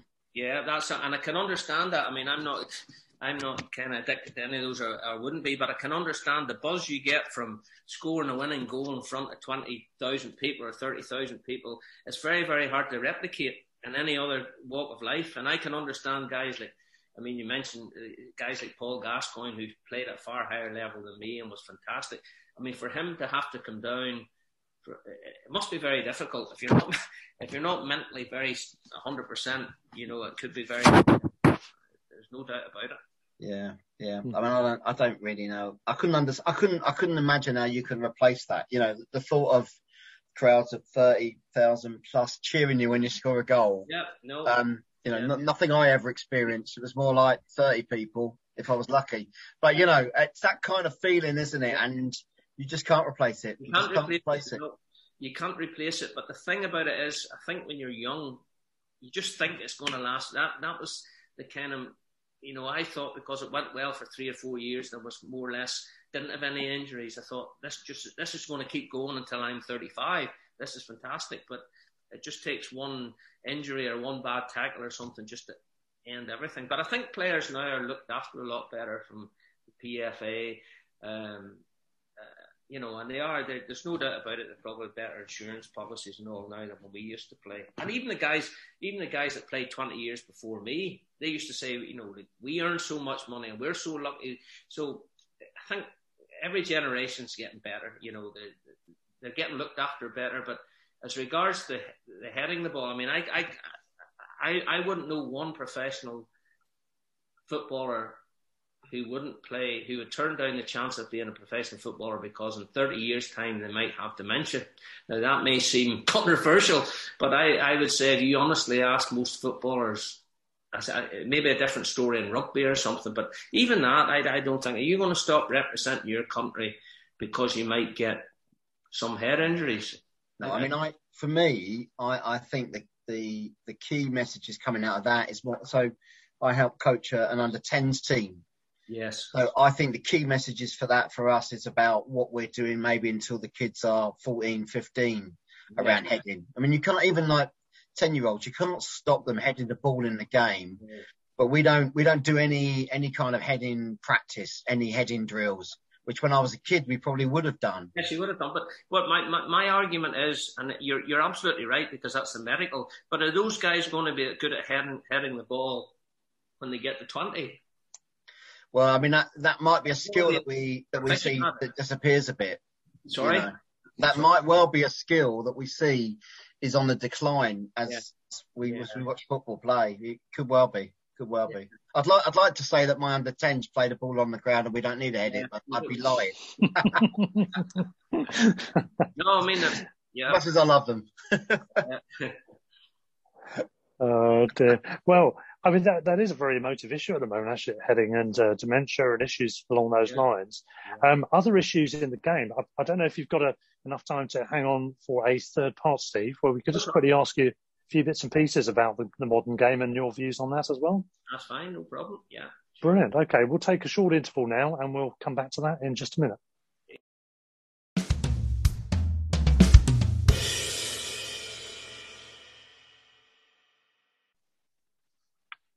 Okay, so we're back with our third and final part of this episode, a special episode with Steve Penney, our special guest. And really enjoying chatting to you, Steve. And the, the other bits we haven't talked about so far are about the modern game, apart from mentioning that Palace match that didn't happen on Monday night. Um, apart from that, um, wanted to get your thoughts on a few things to do with the game as it as it stands now. Um, we've we've mentioned the dementia issue uh, as one of one of the things that's affecting the game now. Um, how have you found, first of all, the the whole period with COVID? Uh, we've been in unprecedented times, haven't we? Um, What's what's been your take on it in terms of the footballing world? Have you do, do you think um, things have been things have been handled as well as they could be overall? Because there's been lots of to and froing with schedules, isn't there? Yeah, yeah. I mean, the one sure thing is I'm glad it's on TV because it's the only thing, you know, for the punters. I mean, if you didn't have if you didn't have the football to look forward to, I mean, there's very little else you can do at the moment.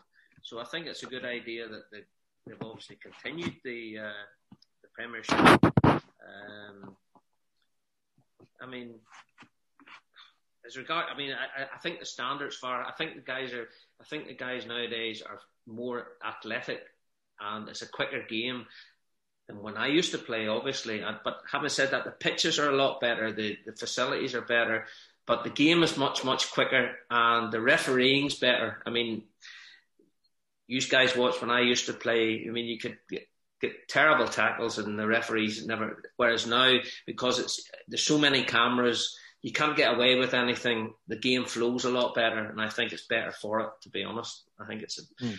Some people say it might, you know, you can't you can't tackle properly now. You can't give the old crunching tackles that guys used to give, and a little bit of that is you know, has gone in the game. But I think overall, the speed and the athleticism now of the players is fantastic. I mean, it's such a quick game from end to end, and I think it's I think it's a better spectacle to be honest because of, because mm. the refereeing's better and there's the tackles aren't as bad. Yeah.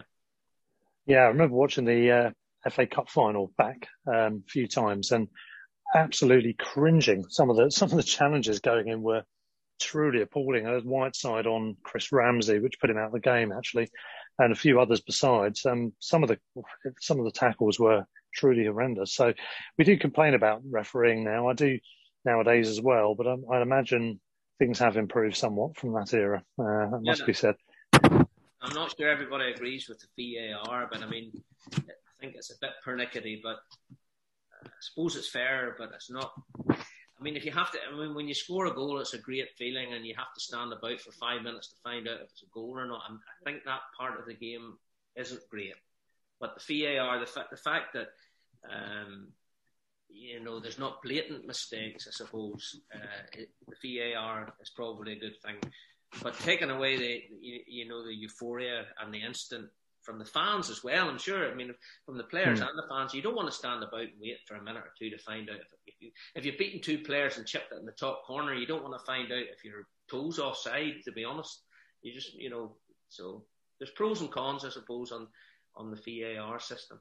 Yeah, I, I agree with that. I think I, originally when it first came in, I was quite in favour because we'd had some dreadful decisions against us, I think, the previous season, and you know, ones where they were really clearly offside or whatever, and somehow not given, or should have been a red card for someone up for the other team, but wasn't. Mm-hmm. But then, yeah, so exactly, and it to me, it was supposed to be brought in to to remove clear and obvious errors, not to remove a player's like exactly like finger being offside or something, or when it's not even, you know, they don't even use their hand in the process, like that ridiculous one, the Leeds guy who got uh, Bamford who got offside because he put his arm where to where he wanted the ball to be passed to, and things like that just make you, you know, kind of, Hmm. it's just so petty. Yeah.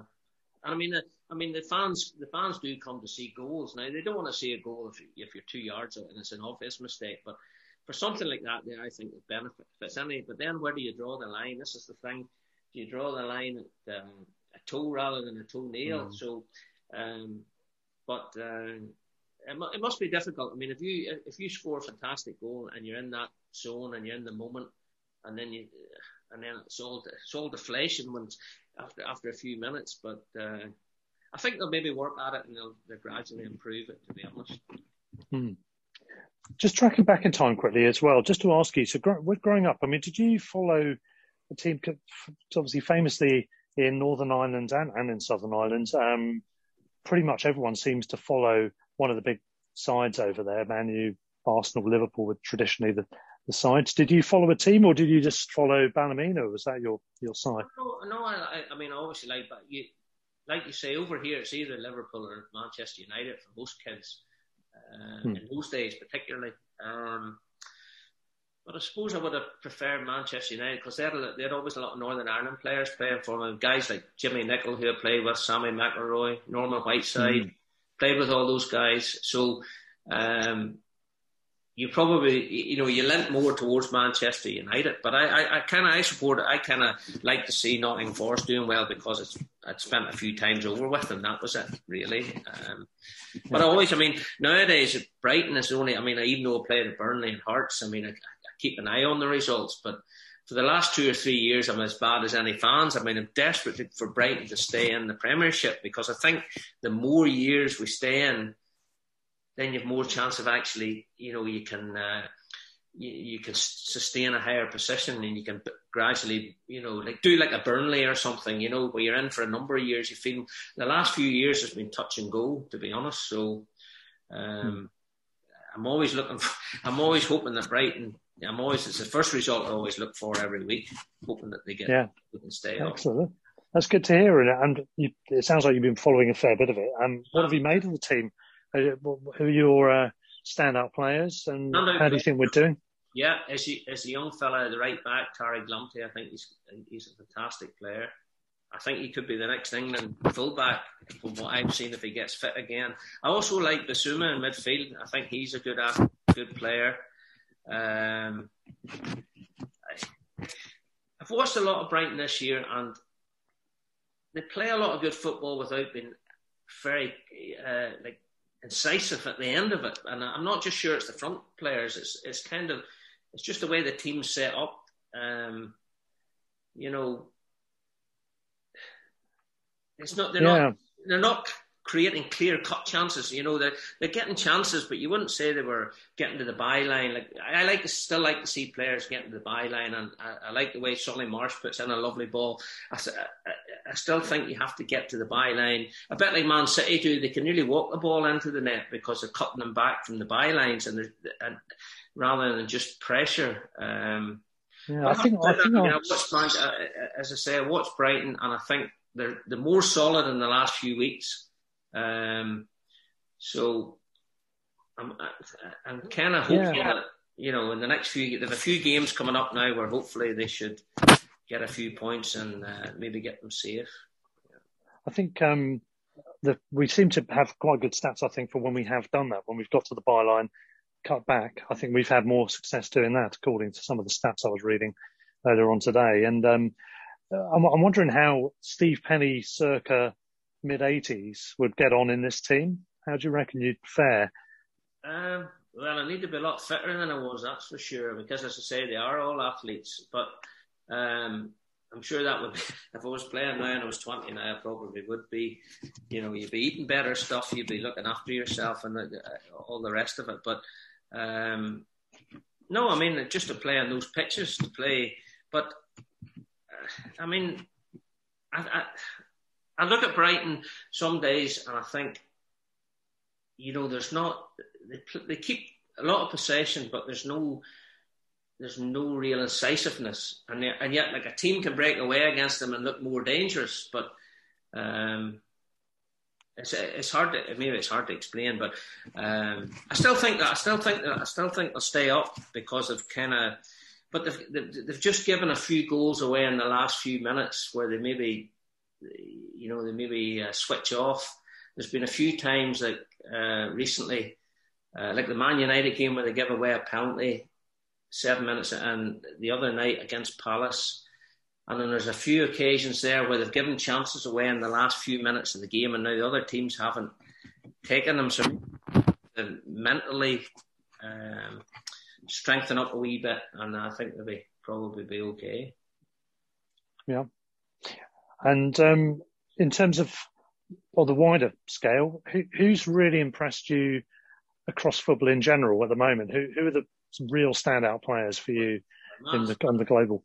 Obviously, Man City are the standout team. They have been for a number of years, just the way they play.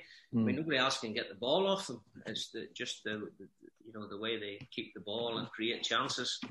Um, but I mean, they're kind of a one-off. I mean, they're by far the best team. Um, so I think that's I think that's what everybody's trying to achieve. Play something like Man City, but I suppose they have all the millions and millions. They can just buy whoever they want. You know, the yeah. finances. So. Yeah, yeah. Um, and I mean, probably only a couple of other questions for me. I've got one uh, from a friend actually uh, which I'll come to in a minute. But um, the other question for me was going to be about um, just going back to the Albion. You've, I think I understand you've been over a couple of times to the Amex, haven't you? So what have you made of that? I mean, how good is it? And how have you enjoyed your visits? Yeah, it's been great and everybody's been very good. I've, uh, I've met the chairman and I've met uh, Ray Bloom, who used to be a director at the time. And uh, mm. yeah, I've met, met a lot of guys, met uh, uh, Gary Chivers, who used to play with, he he's involved in the uh, in the hospitality side of it. Yeah, and it's always been made to feel very welcome. The couple of times have been over. Yeah, so it's been it's been a great experience. Yeah. Excellent. It's um yeah, it's a world away from what we had before in the recent times beforehand. Anyway. Um, and it's it's great. Um, it's great you've had a chance to get over and see it, and hopefully quite soon we'll all be able to get into stadiums again. Um, it seems as if the summer will be the time when it'll start to happen. Um, I think really, uh, just uh, guys, I don't know if you've got any other questions yourselves. Um, there's one question from a friend of mine, Ian Davis, affectionately known as Ian from Portsmouth. Um, you've sort of answered this, I think, earlier, but I'll put it out there anyway. He said, ask him how he coped with the move from Ballymena to the bright lights of Brighton. Liam Brady famously just ate fish and chips when he arrived in London. I mean, you, was, that what you were doing? Were you eating fish and chips, Steve? No, we used to go down to Woody's Wine Bar and they used to do a lovely lasagna down in, in Hove. I don't know if it's still there, but it was a great spot. No, I was I was eating the pasta and stuff then. No, and then as I say, I wasn't big, so it was always fed quite good. I wasn't on the McDonald. Oh. Yeah. Hello. Yeah, yeah, I'm still here. Yeah, still here. just you pressed on, maybe you're still there. Yeah, just lost you. Yeah, no. So it was. Uh, I wasn't on the McDonald's or the Kentucky Fried Chicken. No, it was kind of reasonably healthy. Excellent, good stuff.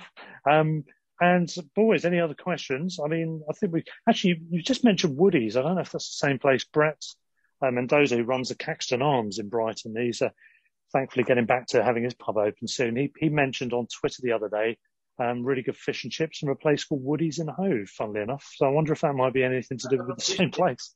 I'm not sure. It used to be, used to be an Italian, you see, so it was down. Yeah, yeah probably not then. Probably not. no, no, probably not. Sure, Fair enough. Changed a fair bit since, since then. Excellent. Well, Steve, we better wrap it up there. We've taken plenty of your time up, um, but thank you very much for joining us. It's been an absolute pleasure. Um, we hope very much you'll be able to join us again at some point in the future when perhaps we're celebrating our 10th year in the Prem in a row or something like that, or, or maybe just in a year or two. Um, who knows? So we could uh, celebrate again another year in the top flight. We're glad you're watching out for our games and um, I'm glad it's, uh, you know, it's, it's going well so far. We've just got to make sure we survive, haven't we now? But um, no, thanks very much for joining us, Steve. It's been a pleasure. Nice to chat to you guys. All the best. Cheers, Steve. You too, Steve. Thanks, thanks very much for coming. Thank you. Bye now. Bye. Cheers. See ya. All the best. Cheers. Yes, Steve Penney there. He was excellent value. We really enjoyed his company. If you've enjoyed this podcast, or indeed any of the others, we'd really, really love for you to rate us online if you can, Apple or any other platforms which have the option for reviews, please do help us out if you can by reviewing us five star reviews, written reviews, any of that stuff all helps us out and we'd appreciate it. Also, if you wanted to contact the show, you can do so via Twitter by going to at Brighton Rock Pod you can also email us, it's brightonrockpodcast at gmail.com. And finally, just to mention again that we are now affiliated with Sport Social Podcast Network. If you wanted to look into any of their other content, you can do so by going to www.sport-social.co.uk. We hope you're enjoying this podcast. Now on with the final sections. Okay, so just very quickly then, it's uh, it's Andy, Peter, and I rejoined together for a very quick summary of um, well the, the, the, football news. Essentially, we've got the West Brom game coming up at the weekend. We were going to do a full preview podcast. We decided not to do that, so this is just a, a bite-sized feature on that. Um, the game's coming up. It's obviously crucial off the back of the result the other day, uh, which we don't want to mention anymore. Um, it could be an open sort of game, couldn't it? Because we've got West Brom desperate for wins. They've, they're 11 points off safety and 15 behind us. So it's not so much about catching us as such. It's about catching whoever's 11 points ahead. There's a big gap. They've got to win. It means it's going to be an open sort of match, which depending on how successful they are coming forward could be a benefit to us. If, um, if we can keep them out, we can catch them on the break. Um, Sam Allardyce, one of you was saying, um, said some nice things about us though in the run up to the game. Who's that? Yeah, I mean, he was talking about the fact that um, he felt that if we converted more goals, we, we had a, a, clinical striker, we would have been eighth by now. Um, and that he thinks it's going to be one of the most difficult games for them this season. I mean, right, I, I, okay. th- I, think you're right in terms of the fact that they've got to come for us because they've they've got to win. We haven't, but they've got to win, really, haven't they? So I mean, that hmm. will that will create opportunities for us if we could take them. Um, I mean, I've yeah, exactly. I've bit, played a big few. Uh, yeah, We've been living if. with all season. It is a big if, but I mean, you know, um, I, I, I think for me though, and I've and I've said it, I've said it before. I'm a little bit um, apprehensive about when we're playing teams who might bully us a bit at the back. Uh, they got a big forward, and I was hoping that Webster would be back, and he's clearly not going to be back. You know, and so it's um, yeah. you know, where do we, who do we play in those centre the three at the centre backs there, and will they be able to hold up to it, and will we be able to cut out the crosses? Um, yeah, because yeah, of course that's the that's Web, the bad news Web, coming. Hmm. Yeah, so Webster's a huge blow because I mean, yeah, for those who haven't heard, he's now out till basically international break, which means he'll miss also Southampton and Newcastle. I mean, Leicester we probably yeah. wouldn't have got a result, may well not got a result anyway, but those two games and West Brom are huge games for us, and to lose one of our best yeah. players, I don't understand how we seem to have players who are out for half an hour and then suddenly end up being out for like two years or something like that. It seems to be like I slightly it's the Albion way. Yeah, but it's like it was like, oh, he might be available for the next game, and then he's like, oh, he might be available for the next yeah. game, and I was, oh no, it's suddenly out for a month now. I don't know if we just don't we're very bad at predicting what injuries are or something. But the, the good news yeah. is that Lamptey may be on the bench on Saturday, on Saturday which is positive. Yeah, yeah. yeah. I mean, it, it, if he does come on, it'll be as a late sub, I'd imagine. Obviously, it doesn't facilitate any chance of bringing Veltman into the middle and solving part of our centre back issue that way. For this game, maybe it will in later matches, possibly. There is always Karbownik to come off the um, out off the bench areas and uh, and to yeah. play a role as a left I mean, wing back, maybe. Some, some, sort of talk about that for West Brom. I'm not sure that's the right game to bring him in, to be honest with you. No, um, no, no. And you're right about Lamptey, but I mean, hopefully if Lamptey gets back, then Veltman could go into the centre back positions. And if we're going to play Dan Burn, we can start playing him again at left wing back rather than mm. left centre half. Yeah, that's it. Not much else uh, news wise. I know Sunderland have been taken over by by a, a child, effectively. Uh, not quite. He's a 23 year old uh, billionaire. That's not too bad going, is it, for a 23 year old? He is the son of a, I think, a four billion dollars worth guy. Um, he's also apparently the, I think, a distant cousin of, is it Julia Dreyfus, um, who's who's the actress in American mm. comedy or something like that? Yeah, so it seems a famous family. Um, but anyway, yeah, new owners at Sunderland does sound and they're currently flying as well in the league. Sunderland, they look like they're on the you know, they're well into the playoffs now, and they're having a, a good spell. Yeah, so absolutely. Yeah, I mean, it's ridiculous. Section... I mean, they they it's such a big club. The, the, idea that they're not even in the championship is like frankly ludicrous. Yeah. To be so. fair, they probably landed on a good manager now because Lee Johnson, I do rate to a, to a degree, and he's now.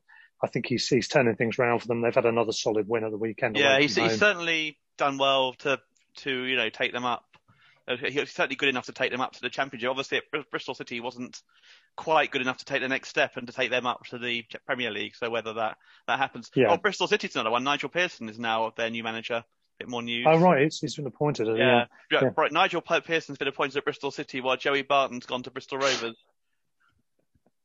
oh joy, good old Joey, eh? Yeah. Um, well, that's that's pretty much it news-wise. We just wanted to get a this little bit of um, extra stuff online really because um, we were going to have a preview and I'm not sure if we're doing one formally for West Brom now. So that, that was basically it. We were hoping to get Andy, a West Brom fan on, um, but unless I catch up with him late in the day and tag that to this, then uh, that'll be it for the preview. And we have just got through a chat with Steve Penney, which is going out as an episode, um, which was really good fun. Enjoy that one, boys. It was great. Yeah, he was fantastic. Yeah, really nice, really nice guy. guy. And, and, and you, you can't help but love a footballer that talks about Brighton in the sense of we. You know, yeah. yes, we oh, won, yeah, we lost. Great. We need to do this. You just love them when they do that. Well, it's yeah. very rare, to, yeah, especially these days, to have someone who quite so much of their career was at, you know, Brighton in a sense. I mean, he, I know he was only at the club for eight eight years, like that, but that was yeah. the vast majority of his career, and so he kind of like it's great to, yeah, as you say, to have yeah. that connection still for him, and yeah, you know, he, he, he wouldn't have left given from the sound of it if he had a choice. 19 to 27, wasn't he? I think yeah. he was at Ballymena as a as a youth before that, and yeah, just three years elsewhere. So very much we, which is great to hear. And um, and his week yeah, when he, he signed was amazing to play for like two reserve games, then sign, then play in the first team at the weekend. I mean, that's a pretty hectic week. yeah, Players yeah, these days don't know they've been born, do they? I was going to say now, now he'd be rested for a month, wouldn't he? After yeah. two games in a week, you know, ease him into the side, get to know how we play. Yeah. Yeah. That's it, indeed. And um, yeah, no, it was great, great to have him on. And um, it's hopefully we'll, we'll, get him along to a Seagulls Over London meeting. We're all members of Seagulls Over London. It'd be good to get him down there, wouldn't it, at some point uh, yeah. soon? He said he'd be out for that if he's over. So um, yeah, all good. Anyway, thank you, boys, and we can now round off in the usual fashion. So Andy, thanks for joining us. Um, Peter, stand or fall? Up the Albion. Okay, right. Well, for the very final part of this episode, we are now joined by Andy Coulton, who is a West Brom fan with a difference because he's not in the Black Country or anywhere around that way. In fact, it's decidedly white country at the moment. Uh, looking at the snowscape behind you, Andy. Welcome to the show. Tell us where you are because it looks stunning. Hey, Russ. Yeah, I'm in a place called Amherst, New Hampshire, which is a place that notorious for, for hard, tough winters. We get six or seven feet of snow a year. I Can ski probably about half an hour from here. I'm a teacher, so I ski after work quite often, which is not a bad, you know, bonus. And luckily, I met someone. I was coaching soccer out here. I met somebody within a coaching sort of uh, opportunity from a friend, and uh, blind dates can lead to amazing things, and so I'm living the dream. that is amazing. I mean, you showed us a quick guided tour with your with your phone over the camera just now to have a look around. It looks stunning. Barns, horses, um, just open, beautiful blue skies. Um, yeah. That's the life, isn't it? yeah, yeah, blessed. not too bad, not too bad. But you're not from there. You're from. Are you from um, Birmingham and, and thereabouts in general originally? Yeah, from Burton on Trent. So uh, you know, it was one of these situations when I was a kid. Derby were the epicenter of most family support. You know, teams teams to support a Cloughie back in the day. I used to go to Derby. Never a fan. My dad sort of made, you know, it was a joy to go. My God, we saw championship years. You know, we saw the damn United years. But neither of my siblings were fans. You know, we, used to go to the baseball ground, look for West Brom scores. And so we were never convinced we Derby fans. And so when we were older, we got a train into Birmingham, got some buses to Burton, uh, so to West Brom, sorry and there's been a fan yeah. ever since. You know, it's been a been a been a very uh, amazing experience. You know, the good and the bad.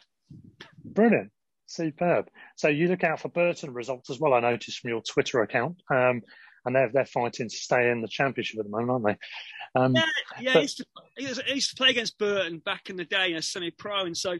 Um, yeah, I used to go to Burton. That was again as a bus ride as a kid, a couple of bus rides. That was when they were in Division Seven or Eight. And so, you know, it's been a very, very progressive move. You know, it's never been Championship Division One years. I'm used to playing the Northern Premier League, and one of your players eventually came from Burton, a guy called Peter Ward. Indeed, a, yeah. Yeah, he's a thrilling, yeah, handsome. I think it was a Forest maybe at first, or Brighton Forest, Forest Brighton. I'm not sure what the actual order was, but he was a heartthrob of a player. You know, black hair. He was silky skilled at that level took, took his as well. And every Burton fan, you know, every Burton supporter then, the first result to look for was Brighton. Yeah. So, yeah, Excellent. happy to be part of this. Yeah, well, I think he's from that part of the world originally as well. And, um, and yeah. anyone that's heard him speak will probably recognise a similarity of, of tone and accent, actually, because yeah. yours does sound very similar. In fact, your voice chord sounds quite similar to him as well. So we might get you on as a, as a fake Peter Ward guest in the future, maybe. Well, uh, don't tell anyone. anyway, yeah, I mean, apart from the local team, um, obviously your heart is with West Brom, and they've they've had their ups and downs.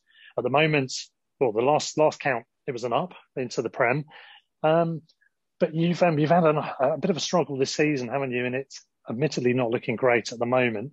What's your take on the season as a whole, and also on the sacking of Slaven earlier in the season as well? There's a lot, lot of uh, content there, Russ. So uh, yeah. let's let's go back in time. We ended the season really badly in the in, in the championship. We came up by default. The COVID, whether COVID or not, we and we're never the same team under Bilic, and we got him accidentally. Brentford's losing to Barnsley gave us that you know ridiculous opportunity to get in there we didn't strengthen. We stayed with the same squad pretty much, and the players we brought in, Slaven Bilic anyway, not on his decision making. It by uh, by the director of soccer, a guy or football, sorry, a guy called Dowling, who made some of these decisions, and no balance at all. Very similar, sort of wide-ish, skillful-ish, not athletic enough midfield players. Not going to keep you up with a weaker defence getting Ivanovic, Ivanovic, Ivanovic, is pronounced properly. Uh, well, Branislav, yeah, at 37 was a massive gamble and a huge salary. You know, I loved him at Chelsea. I rated him, you know, as a player, but he just can't cut at this division. And so it's been a very, very sort of, you know, the occasional, you know, good result not hasn't been good. Of course, occasional good result City away, drawing and then uh, Bilic learning on the bus on the way back to the ground that he lost his job. So that was atypical, mm. you know, not exactly a great situation. West Brom. Weirdly, one of our better performances actually was at Brighton, the first game, where you were brilliant first half, and whatever reason you shut off second half, and we equalised, and it could have gone either way. So then Big Sam takes yeah. over. Um, I've got to say he's got made some good signings, you know, regardless of you know his, his tactics we're actually going to play you with a, probably our best 11 of the season, which is, you know, which is bad timing for Brighton, perhaps. Um, yeah. So, again, you know, it's one of these things. It's too late for us this season. And the players we've got, it's they're in a sense it's a shop window for them. No one's kidding themselves. They're staying at West Brom, playing against Lincoln next year. You know, they're there to try and make an impression and stay in the Premier League like Brighton are going to be. So it's yeah, it's going to be it's been a you know interesting path, and uh, yeah, we'll see where it all goes. Yeah, having watched, uh, I did still keep in touch with quite a bit of the EFL action, and um, watching you guys last season, I have to say it was a team that looked decent, looked good enough to go up, but not in the convincing way that very few clubs have done. You could look to Wolves, unfortunately, your your rivals, but but they are a good example of a team where you you look at them and you think they're definitely going to stay up. I wasn't even sure about Leeds, to be honest, and they've they've done all right, but um, it is such a tough transition to try and establish yourself in that first season. And despite some some decent efforts from some clubs, um, it, it's still hard to avoid in the end, isn't it? And um, it's no coincidence that Sheffield United, who came up the previous year, and um, and obviously Fulham and yourselves are, are, struggling at the moment. It is such a tough division. Um, I mean, ultimately, you've got a couple of massive games. You've got us, and you've got Newcastle coming up soon as well, haven't you? And I suppose if you if you manage to win both those games and other results around those times go your way uh, for both you and others, there's an outside chance. But it sounds to me as if you've uh, you've pretty much resigned yourself to uh, to not making it. Is that would that be a fair assessment? I think it's a pretty. I think if you're a betting man, you know, I think percent wise, yeah. it's like ninety percent going down, but I still. I'm an optimist. At two percent, it's still enticing, and it has to start with two wins. That's why this, this is going to be a pretty exciting game on Saturday, because West Brom can't play for a draw. If we're yeah. drawing, it's pointless. It's absolutely pointless. And Allardyce can't argue for that. You know, if we lose 2 1 to a late goal because we're committing forward, well, that's fine. You know, it's, we give it a shot. I think it's a lot worse to get, you know, stick at, stick at 1 1 and or nil nil or whatever and, you know, take that point. Same against Newcastle. Get the two wins. You know, you're dragging teams in, you're dragging doubt. And that's all, you know, this stage, that's all West Brom have to try and get yeah. other teams' mindsets, including Brighton, to be honest with you. Mm. So yeah, you know, it's dragging those teams in. Fulham have shown how it, how it can be done. The gap now, obviously, it's one game between you and them. So for us, yeah, these are you know cliche two cup finals, and you know two we have to win.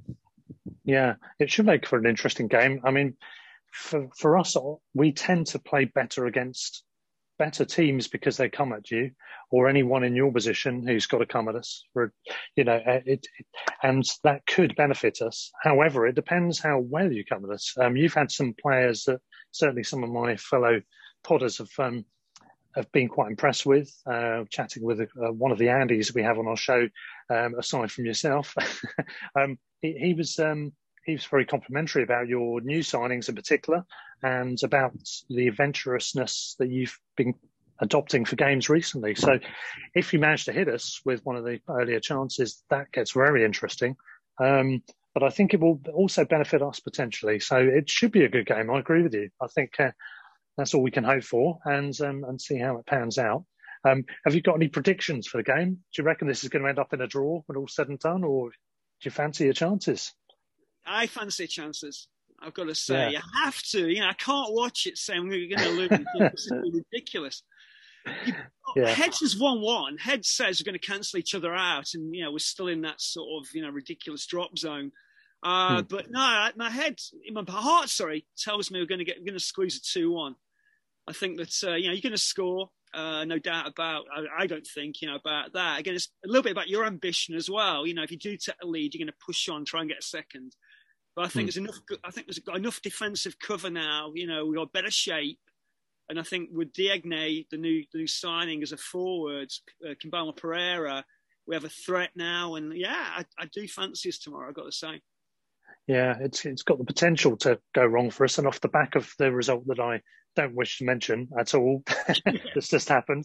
Um, that's dragged us back in where we really shouldn't have been. We should, by rights, have been up onto 29 points now, and yeah, and sitting relatively pretty. Um, but obviously, that having not got that, and with Fulham improving their results, the pressure's on.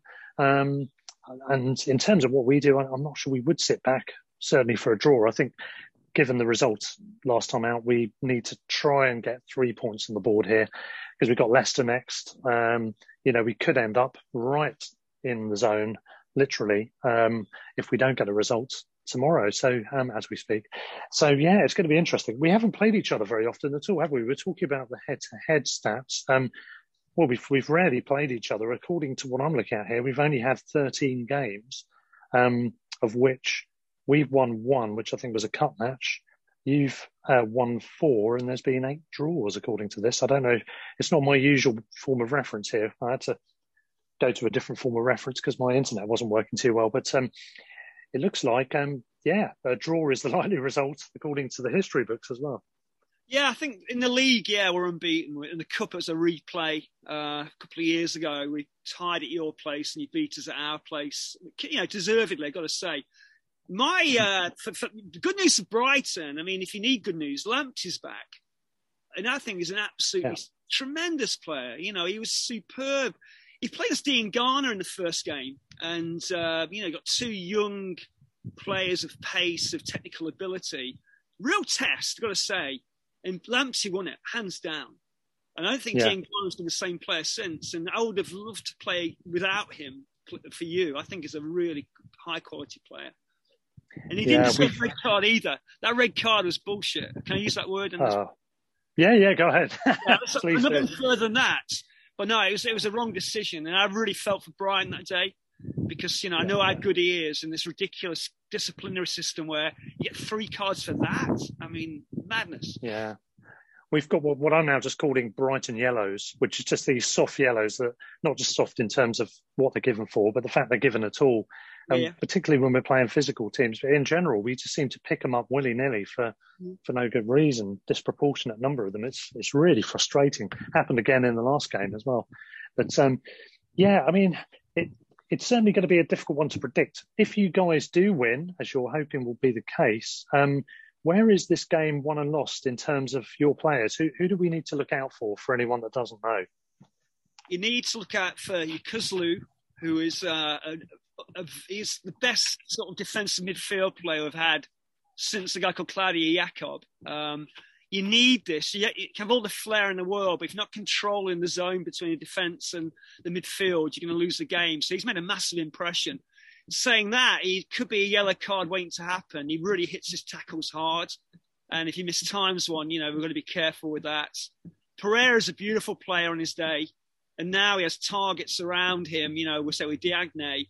Gallagher is finding his form again, his confidence. We need to push on. He needs targets. He has that now.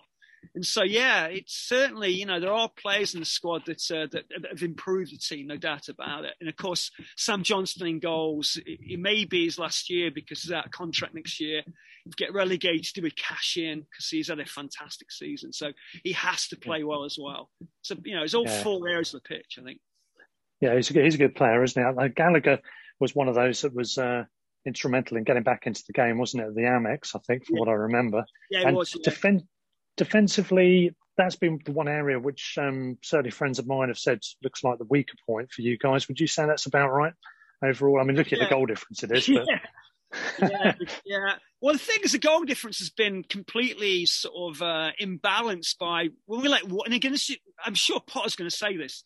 If they let one in, you've got to get the second one quick because West Brom have got this habit of just switching off. And so we've let one becomes three, becomes four, becomes. You know, I don't think it's going to happen like that. But Brighton put, uh, sorry, Palace put five past us, the Hawthorn. So did Leeds. I think those days have gone with the new signings, new shape. But yeah, you know, I think for you, your best form of defence is attack, and to get goals and sort of to you know to put doubts in West Brom's minds.